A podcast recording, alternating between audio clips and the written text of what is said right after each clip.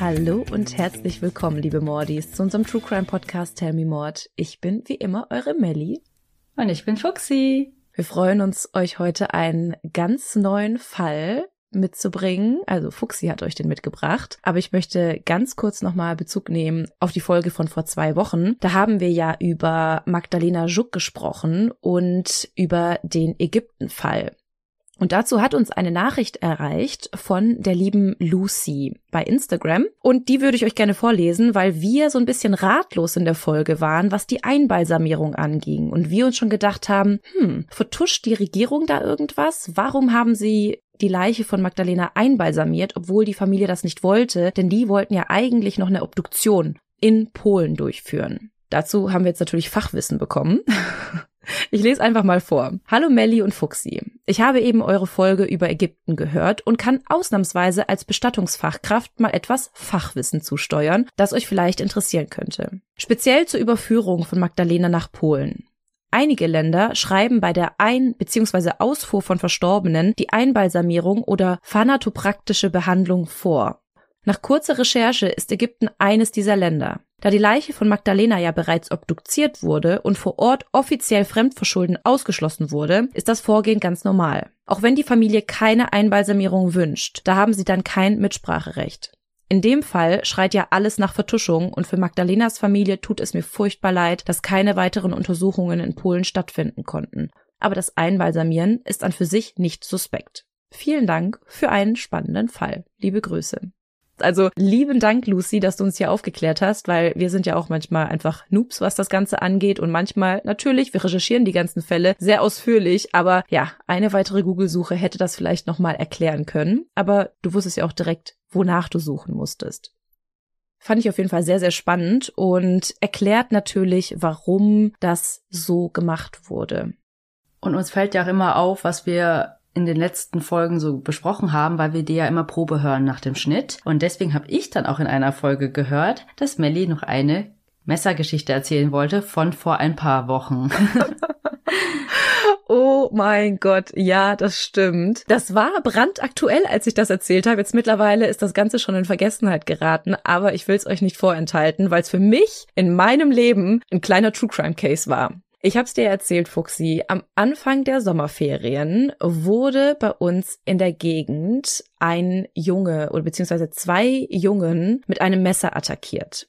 Mhm. Das war auch ganz brisant. Also bei meinen Schwiegereltern wurde an die Tür geklopft, dann stand die Polizei davor, weil sie in der Nähe des Tatorts leben und die wurden dann gefragt, ob sie irgendwas mitbekommen haben. So, haben sie nicht. Das Ganze ist dann auch so ein bisschen in Vergessenheit geraten. Die Täter wurden vorerst nicht gefunden, nicht gefasst. Und ja, so ist dann eine Woche oder zwei sind dann vorbeigegangen und ich bin mit meinem Hund im Park spazieren gewesen und denk mir nichts dabei, als er dann hinter einen Baum läuft und ich ihm hinterherlaufe, weil ich dachte, er muss mal und ich muss jetzt gleich wieder das Tütchen auspacken und was einsammeln, dann lag da einfach hinter einem Baum, versteckt unter so Laub, ein Messer. Und in meinem kleinen True Crime Kopf ist es dann direkt wieder abgegangen. Ich habe mir schon Kopfkino vorgestellt. Das ist die Tatwaffe. Es war nicht weit weg vom Tatort. Oh mein Gott, ich kann hier gleich das entscheidende Beweismittel liefern, womit dann die Täter überführt werden können. Und was war das für ein Messer?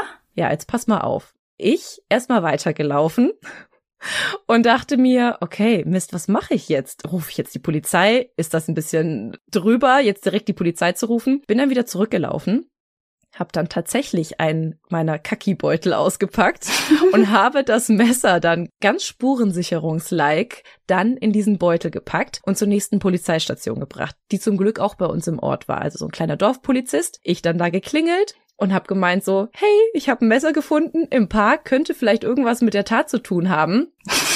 Ja, der Polizist meinte dann aber direkt zu mir, er hat das Messer sich angeguckt, meinte auch so, hm, ja, ist ein bisschen komisch, dass das mitten im Park liegt, aber sieht aus wie ein Fischermesser. Und plötzlich klingelt's bei mir und ich denk so, yo, sind immer einige Fischer bei uns im Park unterwegs. Kann natürlich sein, dass da einer eins hat liegen lassen.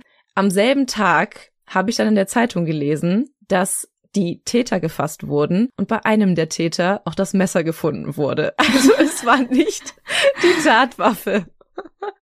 Ja, aber es hätte ja trotzdem ein Fischermesser sein können. Also schießt man ja nicht aus, nur weil es ja für andere Zwecke war. Eben. Also ich dachte mir auch zuerst, als er meinte, ja, ist ein Fischermesser und hat bestimmt einer liegen lassen, dann ist bei mir trotzdem weiter das Kopfkino gegangen. Ja, aber was, wenn nicht? Und was, wenn das wirklich, der hat das bestimmt von seinem Vater geklaut und das ist dann die Tatwaffe? Ja, es war nicht die Tatwaffe, aber für mich das erste Mal, dass ich ein potenzielles Beweisstück bei der Polizei abgeben musste. ja, war gut, dass du nicht angefasst hast. Ja, wir lernen ja auch mit unseren Fällen. Ja. Wir wollen ja keinen Tatort hier verunreinigen. ja, so, aber genug jetzt aus unseren privaten True Crime Cases. Wir begeben uns heute wieder mitten in einen neuen Fall und im Gegensatz zur letzten Woche, wo es ganz schön sonnig war an dem Ort, an dem wir uns befunden haben, wird es heute ziemlich dunkel, richtig? Mhm. Finster, dunkel und kalt. Mhm. So wie gerade hier in meinem Raum, aber nur weil ich die Sonne gerade abschotte, weil es gefühlt 40 Grad draußen sind. So, also ich droppe erstmal das Überthema. Das meine ich aber nicht mit finster, dunkel und kalt. Ihr lest es schon. Ö wie Österreich. Wir hatten schon mal bei Ö Österreich. Geben wir zu. Wir waren auch schon zweimal tatsächlich in unserem Nachbarland. Einmal mit der Blauensteiner und einmal mit Jack Unterweger. Genau. Und die beiden hast du gemacht und heute bin ich an der Reihe. Dieser Fall ist in meiner Wahrnehmung einer der bekanntesten Fälle. Also mal US-Serienmörder, Drogenkartelle und Celebrity-Morde ausgeklammert. Aber ich lese es schon, es ist so komisch, mir jetzt uh, Spannung aufzubauen. Es geht um den Inzestfall um Josef Fritzl. Da bin ich schon sehr gespannt, wie du den erzählst. Ich glaube, sehr viele werden diesen Fall mit Sicherheit kennen oder von ihm gehört haben, aber ich glaube, ganz viele Einzelheiten sind einfach auch nicht so bekannt und ja. Und vor allem die jungen Hörer werden den nicht so präsent haben. Ich weiß noch damals, das war im April 2008, als es überall in den News war. Also 15 Jahre her, da war ich 15 und unsere jungen Hörer, die jetzt 15 sind, waren noch nicht mal auf der Welt. Oh mein Gott, ich fühle mich so alt. ja, das denke ich mir auch immer, wenn ich darüber nachdenke, dass mein Bruder 2003 geboren wurde und auch schon über 18 ist. Sag das nicht. Also ich weiß auf jeden Fall noch, dass alle komplett schockiert waren, unter anderem auch ich, als ich das gelesen habe, weil man sich halt fragt, wie konnte das passieren und angeblich hat niemand etwas mitbekommen. Mhm. Weil so einzelne Taten sind erst schon schlimm, aber wir sprechen hier von einer sehr, sehr langen Zeitspanne. Und wenn ich schon sage Inzestfall, ja, gibt es sehr viele Beteiligte in diesem Fall und wir hatten auch mal Ivy Incest, aber da war ja dann der Twist, ich hoffe, ich spoilere jetzt nicht für die Leute, die irgendwie erst die neuen Folgen hören und dann die älteren Folgen, dass das einvernehmlich war. Mhm. Also ich habe halt in den letzten Tagen und Wochen immer zu Leuten aus meinem Umfeld gesagt, ich recherchiere gerade Fritzel und jeder konnte was mit dem Namen anfangen, aber alle wussten, genau wie du gesagt hast, Melly, nur grob, worum es geht. Mhm. Aber auf gar keinen Fall die Details und ich weiß nicht, vielleicht oder hoffentlich geht es euch auch so.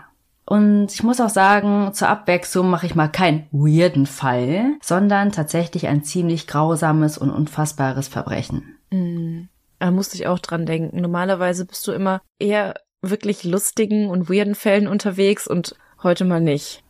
Ja, alle, die immer extra deswegen deine Folgen skippen, landen plötzlich in diesem Fall.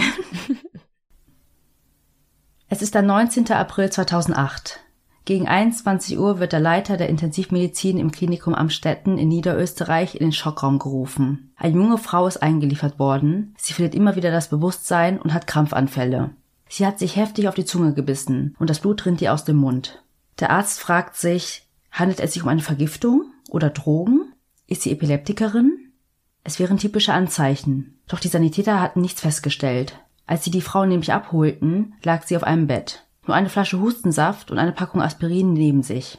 Die hatte ihr der Großvater hingelegt. Er hatte auch den Krankenwagen gerufen. Für den Arzt war es schwierig, eine Diagnose festzustellen. Er kann die Frau ja nicht fragen. Ihre Krämpfe verursachten Sauerstoffmangel und ihre Organe drohen zu versagen. Sie ist in akuter Lebensgefahr, so viel steht fest. Der Arzt leitet die notwendigen Maßnahmen ein. Beatmung, künstlicher Tiefschlaf, Nierenersatztherapie.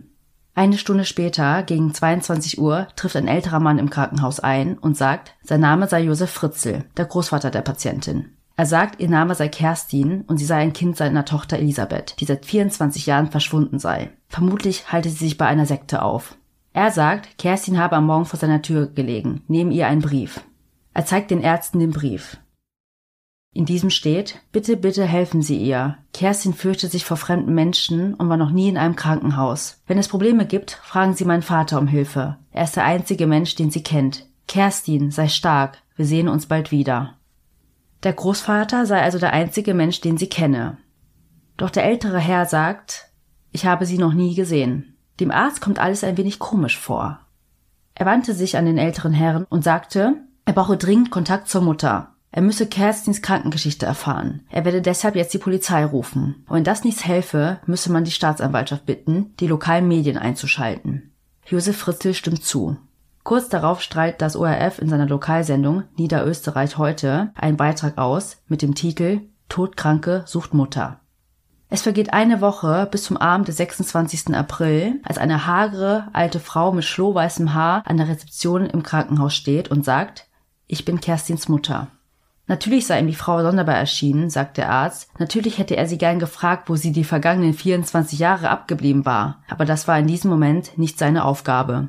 Also sprachen sie über die Krankheit der Tochter. Der Arzt sagt, das Gespräch sei ihm nahegegangen. Josef Fritzl wartete zu der Zeit draußen vor dem Krankenhaus.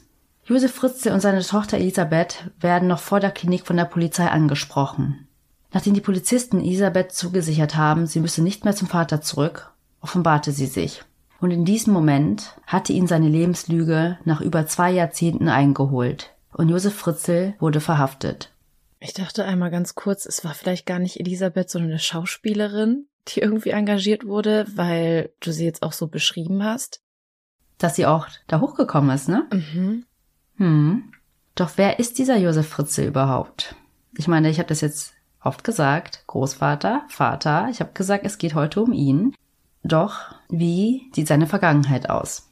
Josef Fritzl wurde am 9. April 1935 in Amstetten geboren. Amstetten ist eine kleine Stadt in Österreich und befindet sich etwa 125 Kilometer westlich von Wien.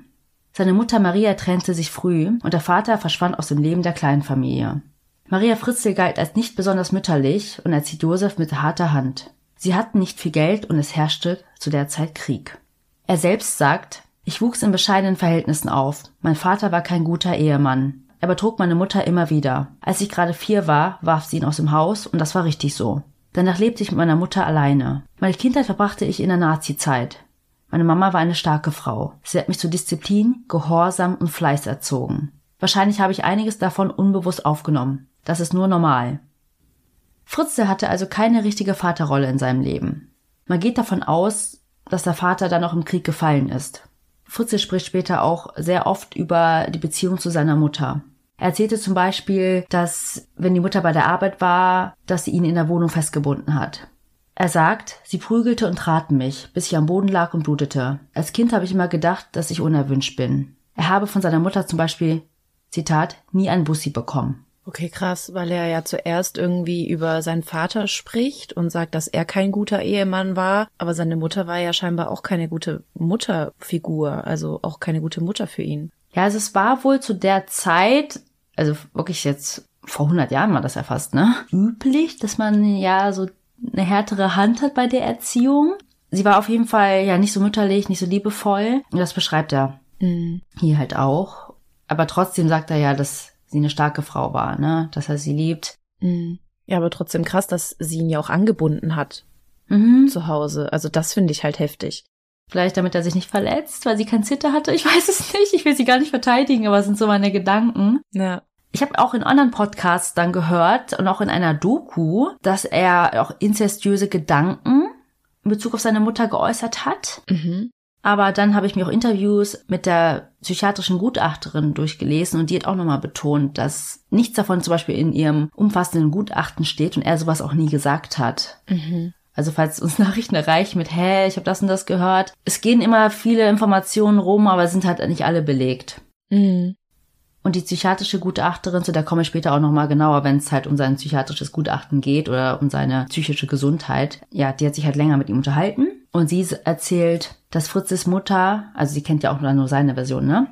Fritzes Mutter bei ihrem ersten Mann nicht schwanger werden konnte, weswegen dieser sie dann verlassen hat. Mhm. Und das war dann auch etwas, was sie dann unbedingt wollte, also ein Kind gebären können. Sie wollte also unbedingt schwanger werden, nur um zu zeigen, dass sie dazu in der Lage war. Der Mann war egal, das Kind war egal, der Beweis war alles, was zählte. In den letzten Wochen vor Kriegsende ging Fritzl Amstetten zur Schule. Er war zwei Jahre älter als die meisten seiner Klassenkameraden und ein guter Schüler. Sie nannten ihn Seppal oder Peppal und sie erinnern sich sehr positiv an ihn. Er war ein guter Freund, freundlich und angenehm. Anfangs war er eher zurückhaltend und die Lehrer hätten dann zu den anderen Schülern gesagt, kümmert euch ein bisschen um den Fritzel, das ist so ein Armer, er steht immer so ein bisschen an der Seite. Mhm. Freundet euch mal mit ihm an. Nach Abschluss der Schule machte Fritzel dann eine Ausbildung als Elektrotechniker. Es fällt mir irgendwie total schwer, mir ihn als Kind vorzustellen, aber einfach weil ich weiß, wie grausam alles ist, was später kommt. Und ich find's irgendwie krass, dass abgesehen von dem Vater, der nicht da war und die Mutter, die streng war, aber jetzt nicht grausam, sonst nichts in seiner Kindheit passiert ist. Ja, also die Mutter hat ihn jetzt auch nicht so gut behandelt, ne? Aber ja, ich weiß, was du meinst. Kein Drogen, Alkoholmissbrauch in der Familie. Ja. Oder irgendwelche anderen einschneidenden Erlebnisse. Mhm. Was wir ja sonst von vielen unserer Täter kennen. Ja.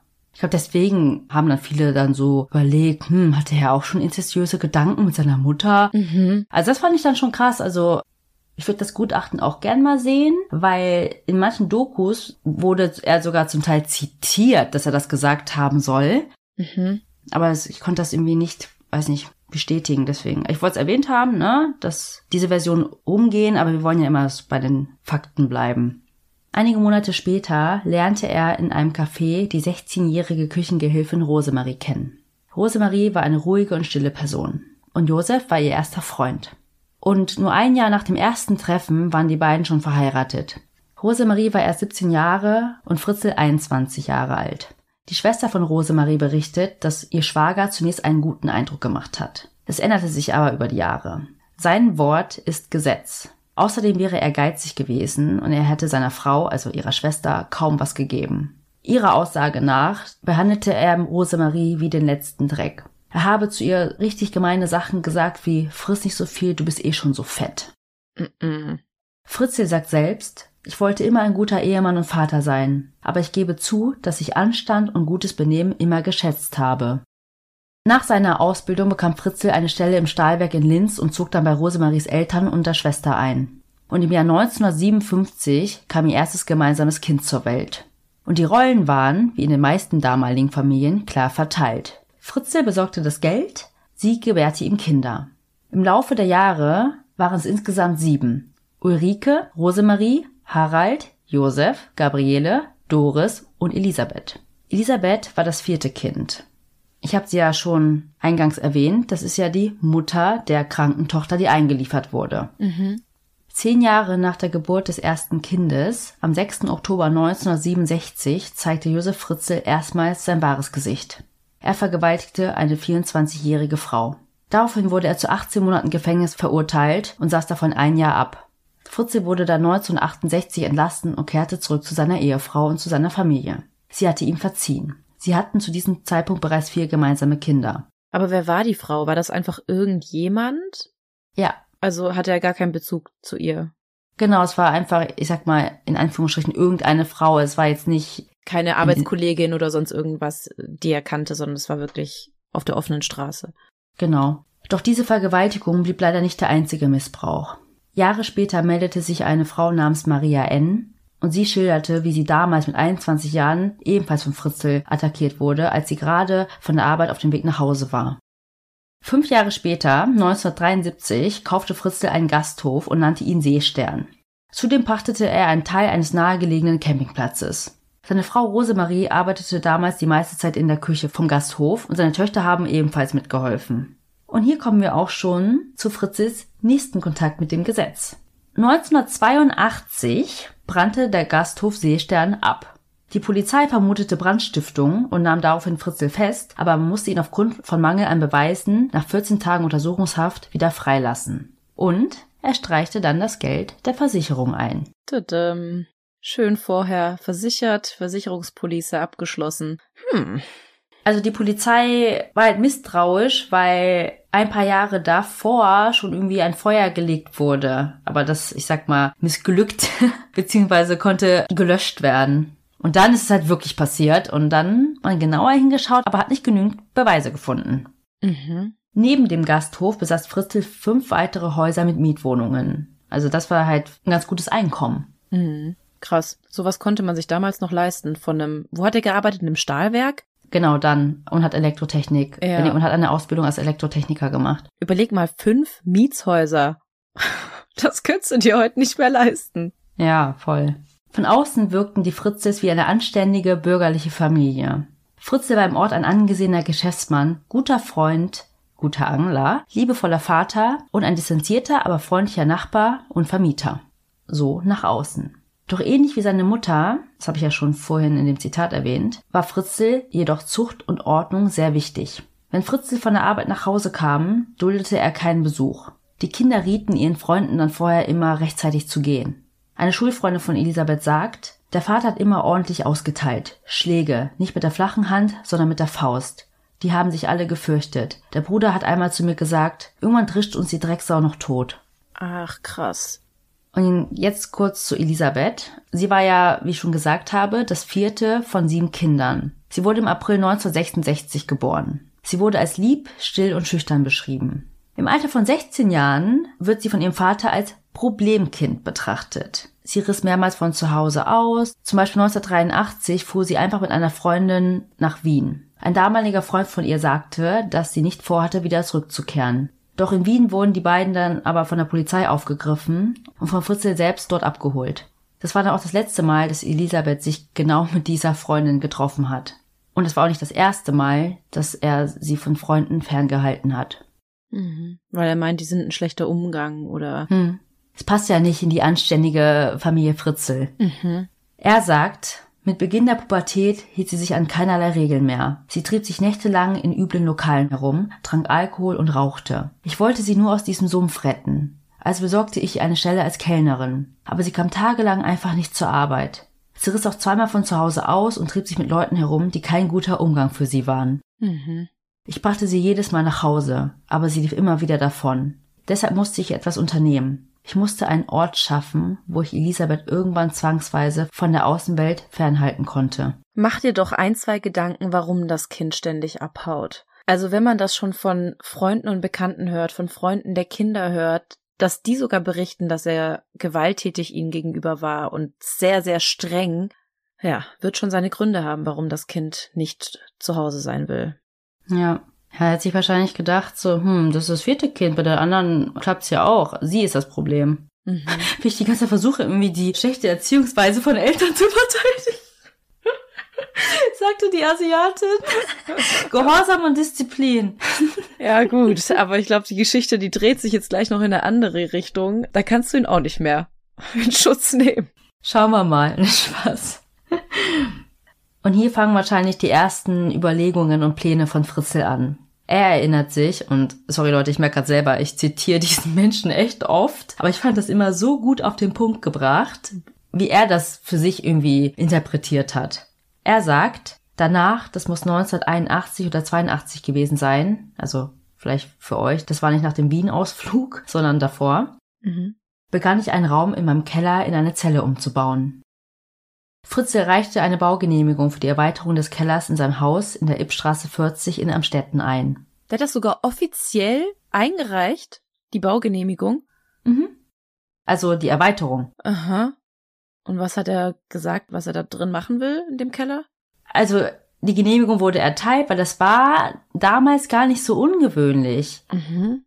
Also es waren Zeiten des Kalten Krieges. Viele Menschen bauten sich sogar komplette Schutzbunker aus Angst vor einem Atomschlag. Stimmt. Ja, gut. Da trifft er natürlich direkt den Nagel der Zeit, weil, ja, fällt halt nicht auf. Ja, Mhm. fällt sowieso nicht auf. Aber ich dachte, man muss halt irgendwie eine Begründung liefern, warum du jetzt plötzlich deinen Keller erweitern möchtest. Ja. Also ich glaube, nach diesem Fall und auch nach Natascha Kampusch oder so oder nach anderen Fällen guckt man da vielleicht zweimal hin. Aber Mhm. das war einfach so, ja, okay, er ist ja eh hier ein angesehener Geschäftsmann mit einer großen Familie. Hey, der braucht Platz. Ja. Ja. Walter L. war kurz mit der Schwester von Rosemarie verheiratet und wurde dann von Fritzl mit den Bauarbeiten im Keller beauftragt. Er erzählt, dass Fritzl alle Pläne selbst gezeichnet hat und niemand hat gewusst, was dort eigentlich entstehen sollte.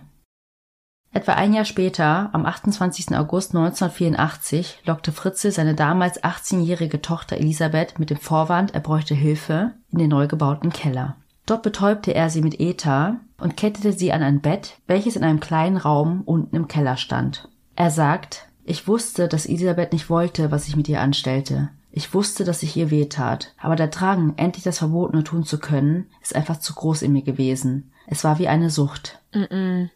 Oder wird mir kurz übel. Ein paar Tage später meldeten die Fritzels ihre Tochter zunächst als vermisst. Und in den Folgemonaten streute Fritzel selbst in ihrem Umfeld, in der Nachbarschaft, in dem kleinen Städtchen das Gerücht, dass seine Tochter in die Fänge einer Sekte geraten war. Gestützt wurde diese Geschichte dann durch einen handgeschriebenen Brief von Elisabeth. Liebe Mama, lieber Papa, ich habe mich entschlossen fortzugehen, um unabhängig zu sein. Ich bin bei Leuten, die auf mich aufpassen, also in Sicherheit. Und ihr müsst euch keine Sorgen machen oder nach mir suchen. Das ist meine Entscheidung. Denn schließlich ist es auch mein Leben. Alles Liebe auch an die Familie. Eure Elisabeth. Das war aber die einzige Information, die es gab, also dieser Brief. Und ansonsten hat weder die Mutter irgendwas von ihr gehört, noch die Geschwister, noch irgendwelche anderen Freunde. Es gab nur diesen Brief. Wurde er dann irgendwo eingeworfen? Wo war denn der Poststempel her? Oder lag der zu Hause? Du denkst so gut mit, Melly. Also der Fritzel macht auf jeden Fall alles mit Kalkül. Ich meine, sonst wäre das jetzt, ne, wir kommen später dazu, nicht so lange unentdeckt geblieben. Er warf den Brief in Braunau am Inn auf. By the way, Hitlers Geburtsort. Und in Fritzes Augen war das ein passender Ort für eine potenzielle Sekte. Mhm, okay.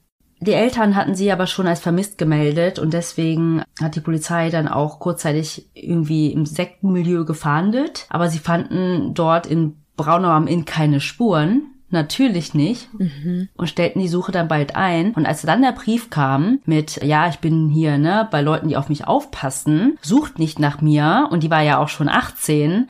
Ja. Wurde das dann eingestellt? Genau. Und es war auch ihre Schrift, also es konnte man auch beweisen, dass das. Ja, ja. Also was heißt beweisen? Ich glaube, die haben es nicht so richtig hier, ne, das forensisch untersucht. Aber der Brief war von ihr geschrieben, aber sie schrieb den natürlich nicht freiwillig. Ja. Ich finde es halt so krass. Also du bist halt so ohnmächtig. Du schreibst das und weißt, es wird nicht mehr nach dir gesucht. Der Brief wird oben gelesen, während du festgekettet in einem kleinen Raum genau darunter sitzt. Boah, schrecklich. Alleine, ohne Sonnenlicht, ohne frische Luft. Was wir hier eine Stunde aushalten, während wir aufnehmen. exactly, ja. Ich meine, ich habe jetzt schon so ein bisschen erzählt, ne, dass Fritzl die Baugenehmigung bekommen hat, diesen Keller gebaut hat, erweitert hat, alle Pläne selbst gezeichnet hat. Aber ich möchte euch mal beschreiben, wie dieses Kellerverlies aussah. Ich werde euch auch Fotos hochladen. Vielleicht kennt ihr die auch schon noch damals aus den Nachrichten. Ich weiß auch noch, wie die aussehen. Also ich war echt, mhm. ja, geschockt. Über eine Kellertreppe ist man in den Keller gegangen und um zu diesem Verlies zu kommen, in dem sich Elisabeth befand, musste man ganze fünf Räume durchqueren. Also es war wirklich nicht so, dass da irgendwie nur eine Tür war, man sich halt gefragt hat, warum schreit sie nicht, warum klopft sie nicht oder keine Ahnung. Mhm. Es war wirklich sehr, sehr, sehr tief drin und auch sehr verwinkelt. Die erste Tür führt in eine Abstellkammer. Und wenn man weiterging, ging es durch einen Durchgangsraum, das ist der zweite Raum, in ein Ersatzteillager. Das war der dritte Raum. Und Fritze war ja ein gelernter Elektrotechniker also hatte der einfach dann, ja, mhm. ein Ersatzteillager. Und hinter der nächsten Tür gab es ein zweites Ersatzteillager. Ach krass. Und den nächsten Raum nutzte Fritze dann als Werkstatt. Und dort endete dann auch der von den Behörden genehmigte Kellerbereich. Bis dahin, das war alles genehmigt. Mhm. Den, in Anführungsstrichen, Rest legte Fritzel heimlich an. Aber mit Hilfe dieses Schwagers oder? Ja. Mhm. Also er wusste, dass es da noch mehr Räume gibt. Theoretisch. Also, ich weiß halt nicht, was für Pläne er ihm dann vorgelegt hat. Mhm. Oder was, ich glaube, der hat da gar nicht gesehen, was wurde jetzt eigentlich genehmigt und was mache ich da hinten, ne? Mhm. Und in dieser Werkstatt, dort an der Wand, stand ein Regal und hinter dem Regal war eine dicke Tür, bestehend aus einem Stahlrahmen, gefüllt mit Beton. Und die Tür hat einfach 300 Kilo gewogen. Und an der Tür war ein Zahlenrad. Damit konntest du die Tür öffnen. Und dahinter durch einen kleinen Durchschlupf gelangte Fritze dann in sein geheimes Verlies. Überall waren Gummimatten an den Wänden, um den Raum schalldicht zu machen. Oh, nee. Und die Decken waren nicht höher als 1,70 Meter, also so niedrig, dass Elisabeth nie richtig aufrecht stehen konnte. Ey, unfassbar.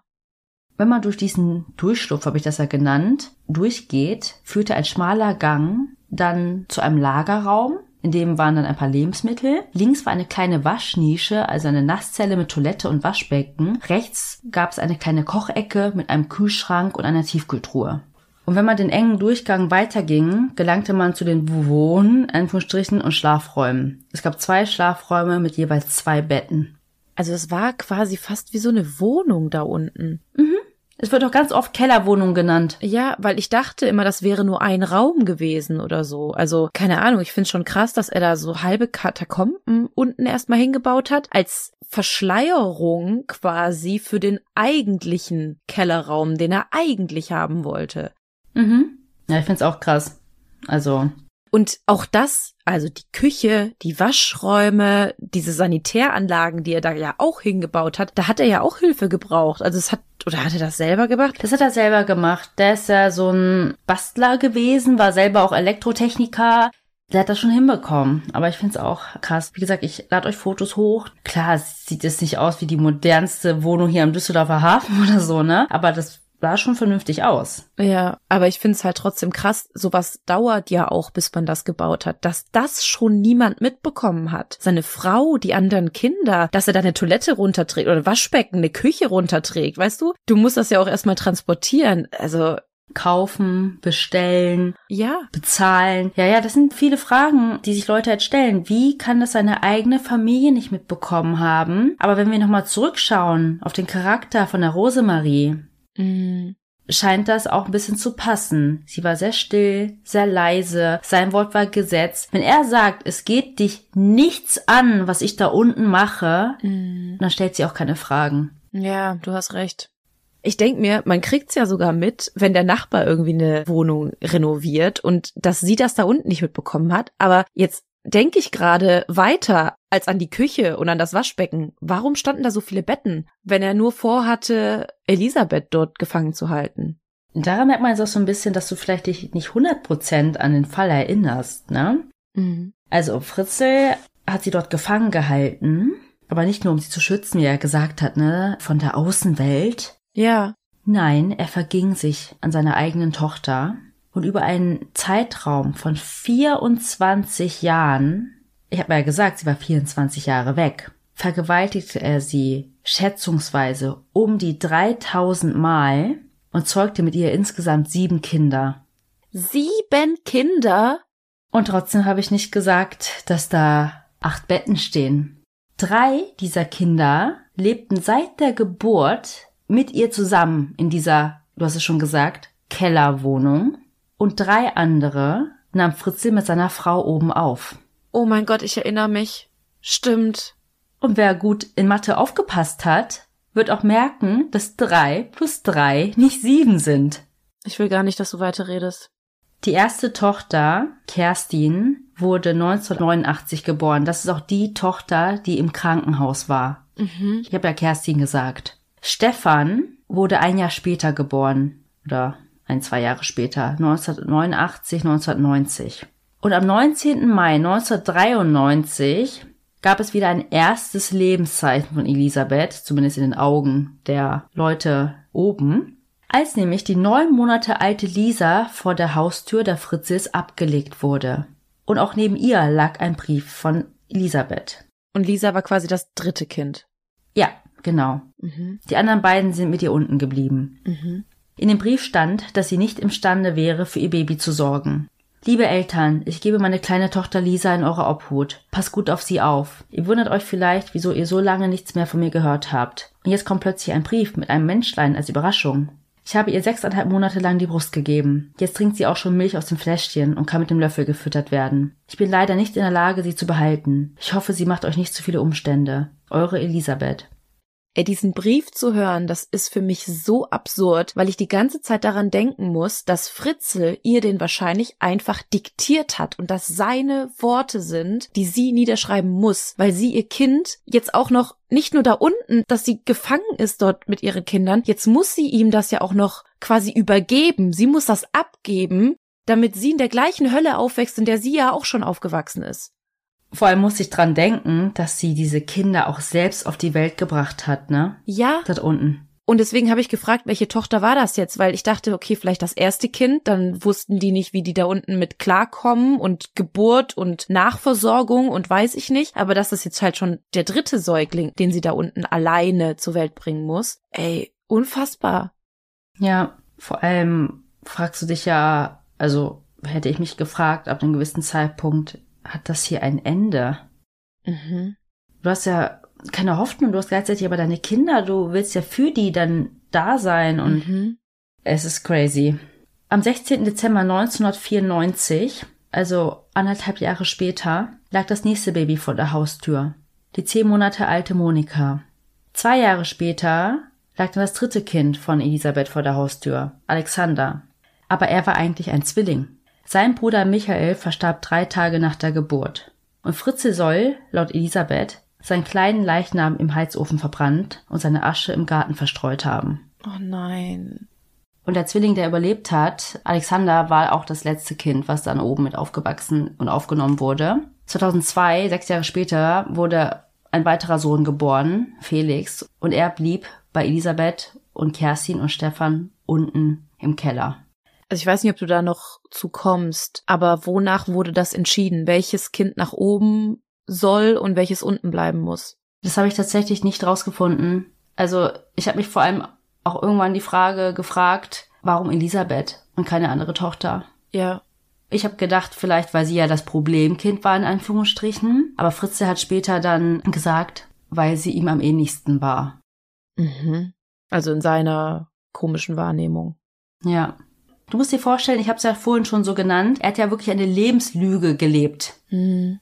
Er war da oben und hat ja auch rumerzählt, dass seine Tochter in den Fängen einer Sekte ist, sie ja einfach diese Kinder da bei denen vor die Tür legt oder ablehnt, wie auch immer. Er ist ja dann der tolle Großvater, der natürlich die Enkel aufnimmt, ne? Ja, ja. Der Retter in der Not. Der Helfer, ja. Und dann, da war ich auch echt fassungslos. Ich meine, das ist ja eine Riesenfamilie, oben alleine schon, ne? Mhm. Es kostet ja auch alles Geld. Er und seine Frau haben die drei Kinder dann als Verwandtenpflegekinder aufgenommen und haben dafür auch noch staatliches Geld bekommen.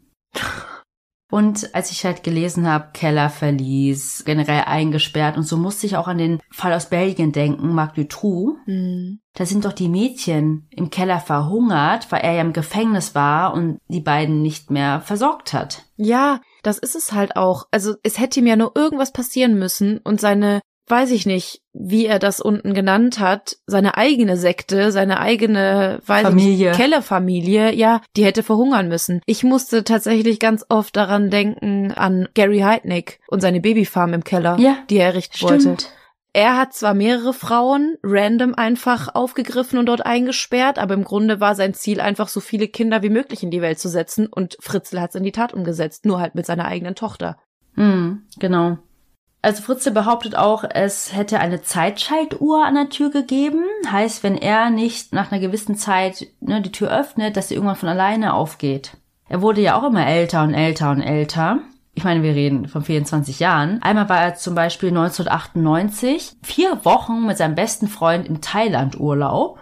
Aber dafür hatte er ja dann hier, ne, hab ich ja gesagt, Lagerraum, Lebensmittel, die Küche. Und Marc Dutroux hat ja eher die Mädchen so von Tag zu Tag versorgt. Ja, ja. Es gibt auch so, schaut euch das mal an, wenn ihr dazu Lust habt, so private Videos aus diesem Thailand-Urlaub. Also ich finde ja generell, dass er ein bisschen gruselig aussieht und wenn man die Geschichte kennt, denkt man auch, okay, ich kann es mir sehr gut vorstellen, dass du das gemacht hast. Also ohne jetzt, ne, Ja. oberflächlich zu sein, aber das ist nicht so, dass du denkst, was, er?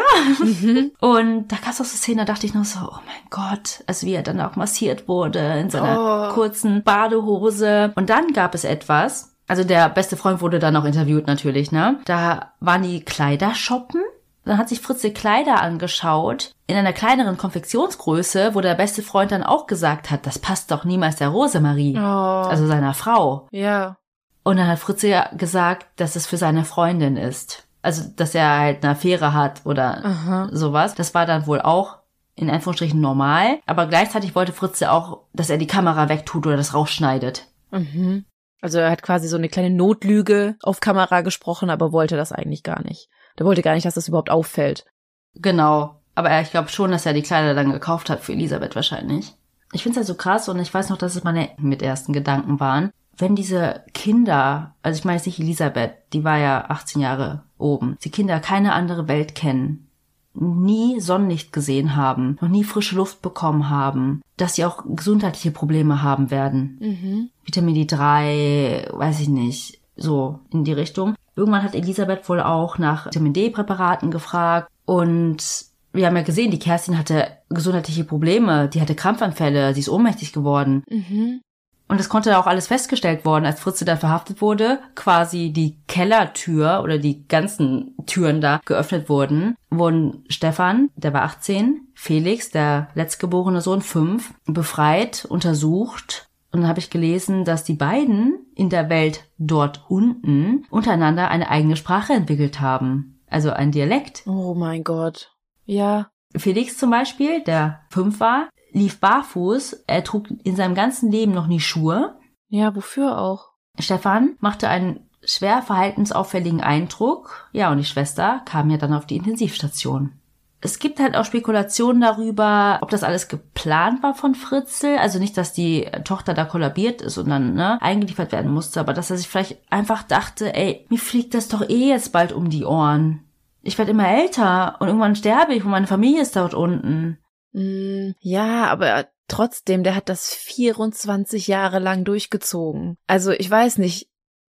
Ich hätte mir da eher am Anfang Gedanken gemacht, dass das irgendwie auffällt. Also diese ganze Lüge am Anfang mit der Sekte und vielleicht sucht die Polizei doch weiter und spätestens als die Kinder dann kamen, weiß ich nicht. Er hätte ja auch sein können, dass die Frau oder Verwandte irgendwie sagen so, hey, wir müssen da jetzt irgendwie was tun. Es kann ja nicht sein, die liefert hier im äh, Zweijahrestakt Kinder ab. Wir müssen die finden, wir müssen sie aufhalten in dem Rahmen. Aber als er dann mit den ganzen Sachen durchkam und das 24 Jahre lang, ich weiß nicht, ob das von ihm Kalkül war. Ich glaub's nicht. Also ich glaube, dass er es wirklich bis zum Schluss vertuschen wollte. Ja. So wie er ja auch gelogen hat, dann als sie im Krankenhaus war. Da hätte er auch sagen können, ja gut, ich offenbar jetzt einfach mal alles und erzähl, wie es wirklich passiert ist. Nö, meine Tochter war in der Sekte oder ist in der Sekte. Ja, genau, und der Brief, das stimmt. Ich finde es halt so krass, es war halt alles so kalkuliert, geplant, jeder Schritt war bedacht. Der ist ja, wie du sagst, damit durchgekommen, weil, sorry Leute, wir steigen schon voll in die Diskussion ein, dass es niemandem aufgefallen ist, die Ausgaben an Lebensmitteln, Mhm. die Kinder waren unterernährt, aber trotzdem, ne? Die Mengen an Müll, Windeln, Ja, bei den Windeln dachte ich mir halt auch, die musst du auch erstmal kaufen, die musst du auch entsorgen. Und zu dem Zeitpunkt hatte er ja, also als die ersten Kinder auf der Welt waren und schon im Keller gelebt haben, hatte er selbst ja keine Säuglinge mehr im Haus. So, das kam ja erst später. Mhm. Kann er ja auch nicht im normalen Hausmüll entsorgt haben. Allein die Organisation von dieser Zweitfamilie. Wie krass. Ist er dann extra zu einer Mülldeponie gefahren? Also, ich weiß nicht, seine arme Frau hat sich da wahrscheinlich oben abgerackert und hat die Familie da irgendwie versorgt und er war ständig unterwegs am Arbeiten oder seine Zweitfamilie am Versorgen. Ich habe noch gelesen, dass der Fritzel, also ich habe ja von den Mietwohnungen erzählt, ne? Sehr oft das Bankkonto gewechselt hat. Immer mit der Aussage, ja, meine Frau gibt so viel aus. Aha. Da ist es halt auch nicht aufgefallen, was er da für Ausgaben hatte wahrscheinlich. Musste vielleicht doch mal das eine Möbelstück kaufen. Ja, kann natürlich sein, aber trotzdem unfassbar. Ja, was ihm dann zum Verhängnis wurde, war, das ist jetzt meine Interpretation, also ich denke auf jeden Fall nicht, dass dieser Mensch irgendwo ein Herz hatte, ne? Aber er hätte ja seine älteste Tochter mit seiner Tochter, also Enkelin in dem Sinne, die Kerstin, auch einfach sterben lassen können. Hm. Aber Elisabeth hat ihren Vater angefleht, den Krankenwagen zu rufen, um die gemeinsame Tochter zu retten, damit sie behandelt werden kann. Krass, dass er das aber gemacht hat. Ja, Hätte ich nicht gedacht. Ja, und somit hat Kerstins Krankheit auch das Martyrium von ihrer Mutter Elisabeth beendet. Glaubst du, sie hat das irgendwie gehofft, dass dadurch, also wenn Kerstin quasi rauskommt, an die Oberfläche kommt, dass dann irgendwie auch sie gerettet wird? Also gibt's da Aussagen von ihr? Habe ich zumindest nicht gefunden, aber so zumindest wäre die Kerstin halt nach oben gekommen und es hat ja eben diese Fragen aufgewirbelt Mhm. im Krankenhaus dann. Und der Arzt oder einer der Ärzte oder jemand, der anonym bleiben wollte, hat dann auch letztendlich den entscheidenden Tipp an die Polizei gegeben, dass da irgendwas nicht stimmt. Man hat ja diesen Vitamin D-Mangel gesehen. Die hat ja nicht mal einen Personalausweis. Die waren nirgendwo registriert. Es gab gar keine Unterlagen. Mhm. Ja, und nachdem Fritze dann verhaftet wurde, konnte Elisabeth nach 8516 Tagen ohne Tageslicht den Kerker mit ihren beiden Kindern Stefan und Felix verlassen. Es wurden dann natürlich auch DNA-Tests gemacht, um die Vaterschaft bzw. Elternschaft der beiden zu beweisen. Mhm. Der Prozess gegen Josef Fritzl begann am 16. März 2009. Er wurde wegen Vergewaltigung, Inzest, Schrägstrich Blutschande, schwerer Nötigung, Freiheitsentzug und Mord durch Unterlassung an dem kleinen Michael angeklagt. Und erstmals in Österreich wurde in diesem Zusammenhang auch der Tatbestand der Sklaverei verhandelt. Seine Verteidigung beantragte eine Einweisung in eine psychiatrische Anstalt. Und am 18. März, also nur zwei Tage nach Prozessbeginn, bekannte sich Fritzl in allen Anklagepunkten für schuldig. Er wurde dann zu lebenslanger Haft verurteilt. Seitdem sitzt er in einer Justizanstalt für geistig abnorme Rechtsbrecher. Fritze wollte dann vor einigen Monaten vor Maßnahmen in den Normalverzug überstellt werden. Er hatte nämlich den Plan, die letzten Jahre seines Lebens in Freiheit zu verbringen, weil er, er hat halt gedacht, wenn er in den Normalverzug kommt, kann er halt einen Antrag stellen auf vorzeitige Haftentlassung, also nach 15 Jahren. Mhm. Und er wollte dann nach Amstetten zurückkehren und dort ein kleines Geschäft aufbauen. Woher nimmt er sich das Recht? Er nimmt seiner Tochter 24 Jahre ihres Lebens und sperrt sie in ein scheiß Verlies in den Keller, wo sie kein Funken Tageslicht bekommt und meint jetzt auf seine letzten Jahre hätte es verdient, mal noch mal ein bisschen rauszukommen und noch ein Geschäft zu eröffnen. Oh mein Gott, dieser Typ, das macht mich so wütend. Ey, der lebt noch, vielleicht hört er uns. Ja, soll er hören. Naja, auf jeden Fall wurde die Überstellung ne, in den Normalverzug abgelehnt. Also er sitzt immer noch in der anderen Justizanstalt. Ja. Und, oh Leute, ich könnte so lange und so viel über seine Psyche reden. Ich mache das einfach zu irre, weil, wie du auch schon angefangen hast, Melly, war es irgendwas in der Kindheit? Warum hat er das gemacht? Ist es das Machtgefühl? Ist es die Liebe, in Anführungsstrichen, zu seiner Tochter, weil er das Beste für sie wollte? Oder warum ist das alles passiert? Und warum so lange? Und warum diese ganzen Kinder? Warum hat er nicht verhütet? Es gibt so viele Fragen. Ja, aber du lässt uns jetzt mit einem Cliffhanger hier liegen. Also, du erzählst uns jetzt nichts darüber. Ja, letztendlich kann ich auf jeden Fall nicht sagen, woran hat's gelegen. Nee, aber ich habe ja schon von der forensischen Psychiaterin erzählt. Mhm. Das war Dr. Adelheid Kastner und sie wurde beauftragt, nach Fritzes Verhaftung ein Gutachten über ihn zu erstellen, weil es musste ja auch überlegt werden, ist er zurechnungsfähig oder nicht. Ich meine, ich habe schon vorweggenommen, er wurde letztendlich verurteilt, also ja, ihr könnt davon ausgehen, er war zurechnungsfähig. Sie führt auf jeden Fall sechs Gespräche mit ihm. Insgesamt waren es 30 Stunden. Und sie erzählt, dass sie ihn als höflich empfindet. Vielleicht das schon mal, ne? Weil ich meine, der ist ja wirklich, ne, ein, ich habe ja auch gesagt, angesehener Geschäftsmann, adrett gekleidet, ne? Also Die Fassade hat gestimmt. Genau, die Fassade hat gestimmt. Und sie geht in ihrem 120-seitigen Gutachten auch sehr auf die Beziehung zu der Mutter ein. Weil ganz oft in, habe ich auch schon gesagt, in manchen Dokus oder nicht gut recherchierten Formaten haben auch viele geschrieben, ja, vielleicht liegt es ja an diesem vorherrschenden politischen System, habe ich ja gesagt, Nazi-Zeit und so weiter, ne? Mhm. Aber die Psychiaterin, die Frau Kastner, ja, sieht das eher in der Beziehung der Mutter. Fritzl fühlte sich von ihr unterdrückt, ungeliebt und unbeachtet und was ihn wahrscheinlich später dazu brachte, die bestehenden Systeme umzukehren und selbst in die Position der Mutter zu kommen, also um andere zu unterdrücken. Mhm. Und das macht ihn aber jetzt nicht unzurechnungsfähig oder so, sondern sie ist davon überzeugt, dass Fritzl den Fehler in seiner Tat erkennt. Sie sagt, dass es nicht richtig ist, die eigene Tochter 24 Jahre im Keller einzusperren, muss man keinem Menschen einbläuen. Ihr Fazit ist, dass bei ihm eine höchst auffällige Persönlichkeitsstruktur mit narzisstischen, machtorientierten und gemütsarmen Zügen vorliegt, allerdings keine psychische Krankheit. Mhm. Man hat sich auch oft gefragt, ob er pädophil war, weil Elisabeth nach ihrer Befreiung angab, dass der erste Missbrauch durch ihren Vater bereits mit elf oder zwölf Jahren stattfand. Allerdings hat er sich dann nur an ihr vergangen und nicht an den Kindern. wahrscheinlich war es eher das Verlangen nach sexueller Dominanz ja, und halt die Unterdrückung. Aber weißt du, was ich mich dann halt frage? Warum hat er nicht irgendeine Frau genommen?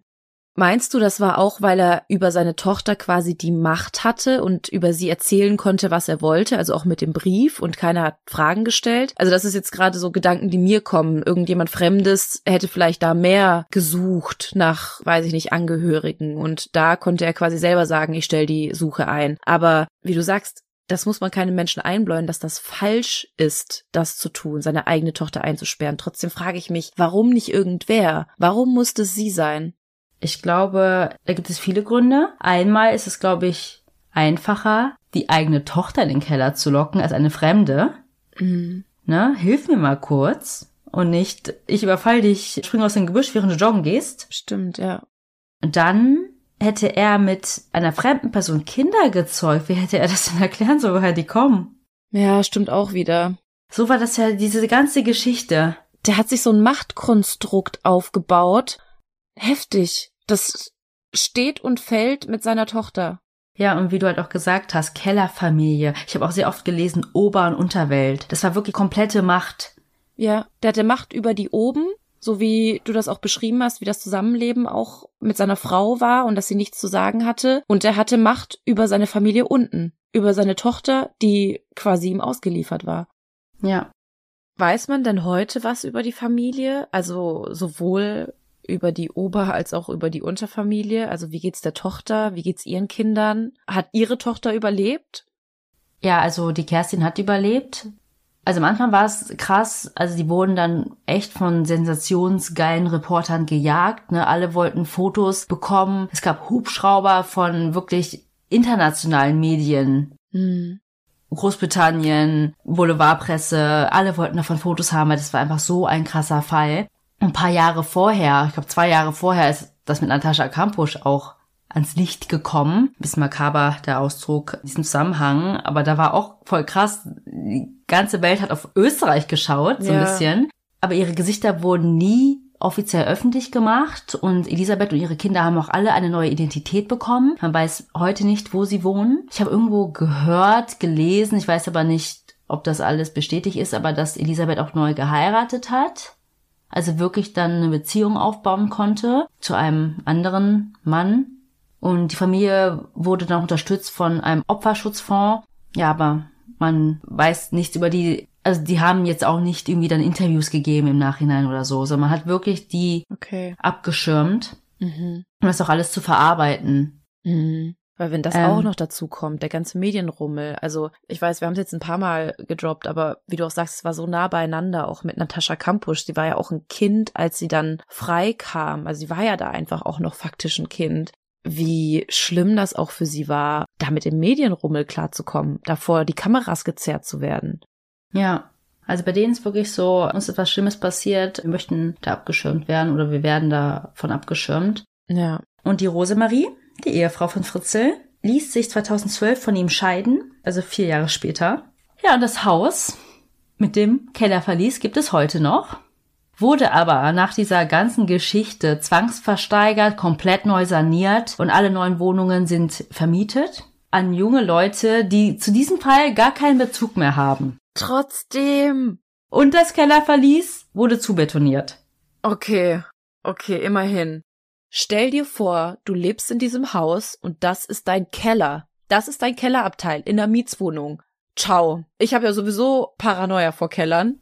Gary Heidnick, keine Ahnung, Marc Dutroux. Überall werden Menschen in Keller gesperrt, hier in diesem Fall. Und wenn ich mir dann vorstelle, ich lebe in dem Haus, in dem 24 Jahre lang eine Familie im Keller eingesperrt wurde, ich könnte keine Nacht mehr ruhig schlafen. Ich könnte niemals allein in den Keller gehen. Niemals in diesen 24 Jahren lebten auch mehrere Leute in den Wohnungen über dem Keller. Mm -mm. Also es war auch so ein, ich habe ja gesagt, ein, nennt man das? Mehrfamilien? Du hast es gesagt, Mehrfamilienhaus, genau.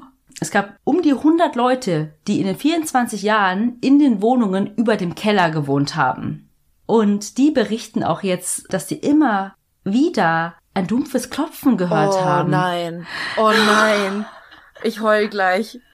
Ich krieg so Gänsehaut. Aber Fritze hatte immer eine Erklärung dafür. Nee, das ist die neue Gasheizung, die wird noch neu gemacht. Und er hat auch immer geschafft, ich habe ein bisschen von seiner autoritären Persönlichkeit erzählt. Du wolltest dich eh nicht mit dem anlegen. Er hat es auch geschafft, durch strenge Vorschriften die Mieter und seine Familie vom Keller und vom Garten fernzuhalten. Mhm bezogen auf den Keller hat er sowas erzählt wie, ja, das sind offene Kabel, man könnte einen tödlichen Stromschlag bekommen, wenn man den Keller betritt, deswegen lasst das lieber. Und generell durften die auch auf seinem Grundstück keine Fotos machen. Dann habe ich noch gelesen, dass ein Mieter sich beschwert hat, weil seine Betriebskosten so hoch waren. Er hat die einfach umgelegt auf alle Mieter. Nicht dein Ernst. Äh, äh, Alter. Ich kann nicht mehr.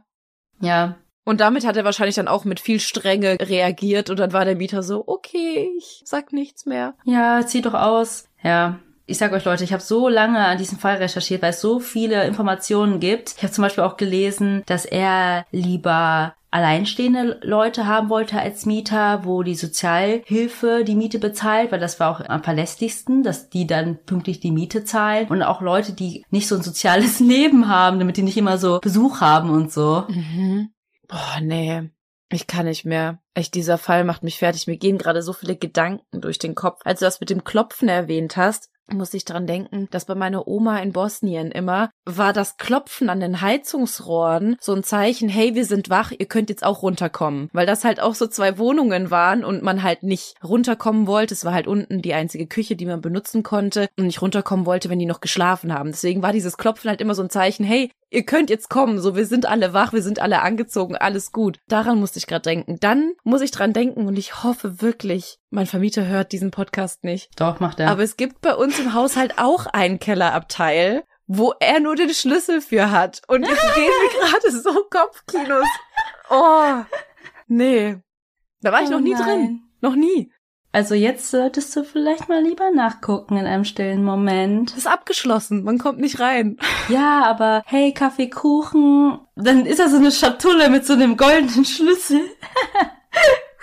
oh Gott, ich krieg bestimmt Hass ab. Nee, also. Ja, und seit dem Tag macht Fuxi den Podcast alleine.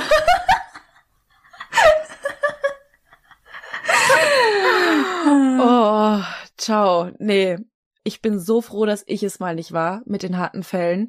Wobei andererseits dem zuzuhören finde ich manchmal noch schlimmer, als das zu erzählen. Ja, weil man hat während der Recherche, du kennst es, Mandy, einen gewissen Abstand zu den Sachen. Ja, voll. Wenn man es recherchiert, dann ist man irgendwann abgeklärt. Man ist tief drin, man hat sich darauf vorbereitet und man weiß, was kommt.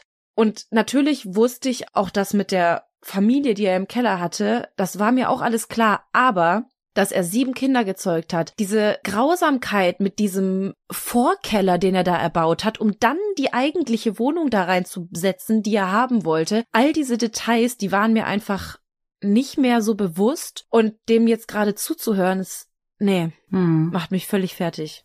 Aber eine Sache muss ich noch droppen.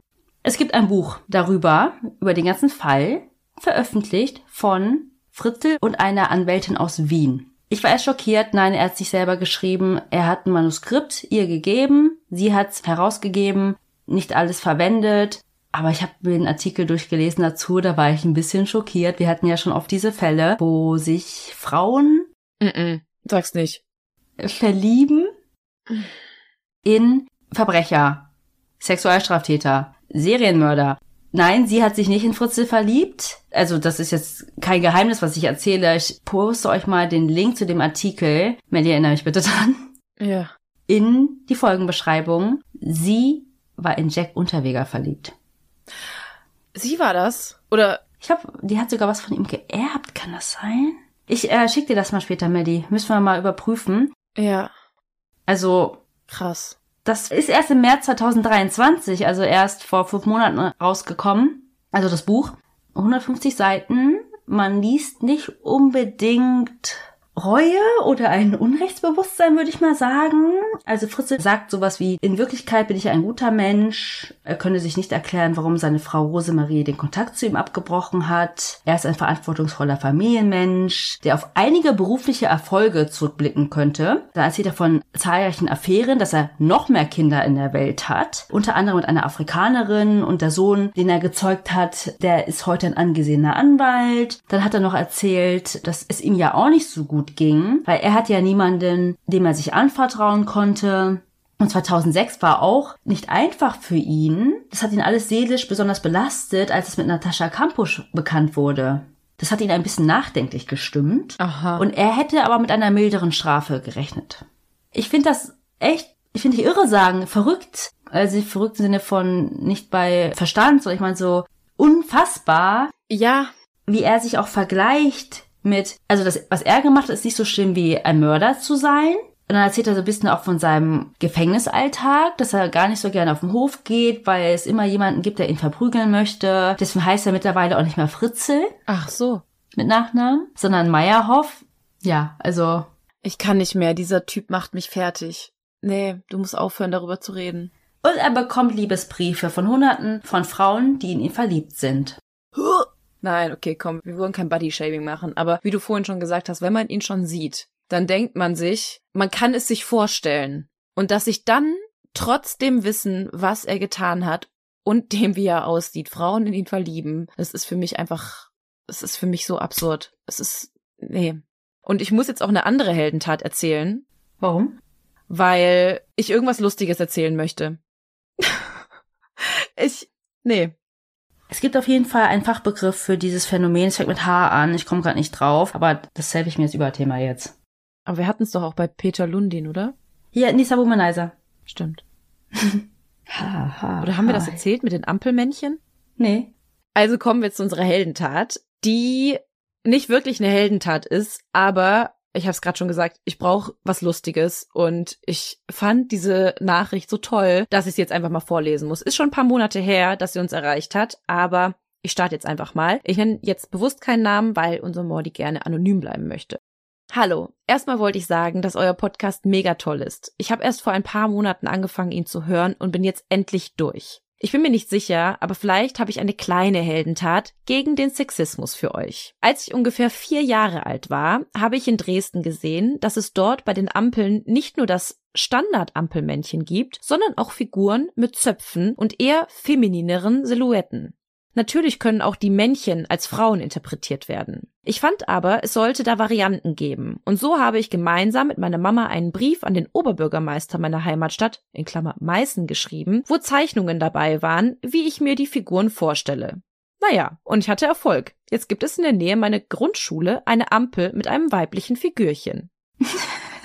Sie hat leider nicht dazu geschrieben, wie das Figürchen aussieht. Würde mich jetzt nochmal sehr interessieren. Also, lieber Mordi, wenn du dich angesprochen fühlst, schreib uns das gerne.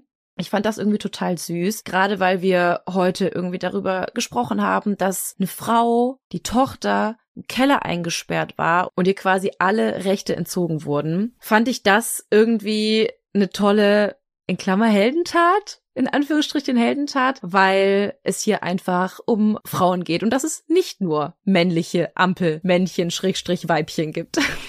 Figürchen. Figürchen, genau. Also schreib uns bitte gern, wie das Ampelfigürchen aussieht und schick uns vielleicht mal ein Foto, wenn du eins hast oder wenn du mal wieder an deine Grundschule vorbeiläufst. Ansonsten dürft ihr uns gerne auch eure Heldentaten schicken. Das Ganze könnt ihr uns wie hier als E-Mail zukommen lassen an tellmemorepodcast@gmail.com oder sehr gerne wie immer bei Instagram über unsere Direct Messages. Da freuen wir uns immer riesig darauf, die durchzulesen. Wir antworten nicht immer. Manchmal habe ich so eine Session, dann habe ich eine Stunde Zeit und antworte jedem und manchmal, ja, überflutet ihr uns einfach mit Nachrichten. Da reicht es nicht. Aber wir lesen alles durch und wir freuen uns immer riesig auf eure Nachrichten. Ansonsten könnt ihr uns gerne unterstützen, indem ihr uns ein kleines Trinkgeld da lasst. Das Ganze könnt ihr bei Kofi machen. Den Link findet ihr wie immer in unseren Show Notes und auch im Linktree. Und ihr wisst, wie ihr uns am besten supporten könnt. Das sind Likes, das sind Bewertungen, das sind Daumen nach oben.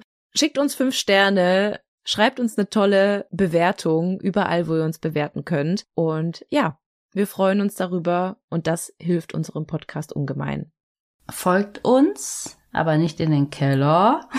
Oh Gott. Das cringe. Kommt mal zu unserem Live-Auftritt. Es gibt doch ein paar Restkarten. Ja. Das wollte ich sagen. Also, bis dahin, Leute. Bleibt uns nur noch zu sagen, was wir immer sagen. Wir hoffen, ihr habt Lust auf mehr bekommen. Oder Mormort und bis in zwei Wochen. Tschüss.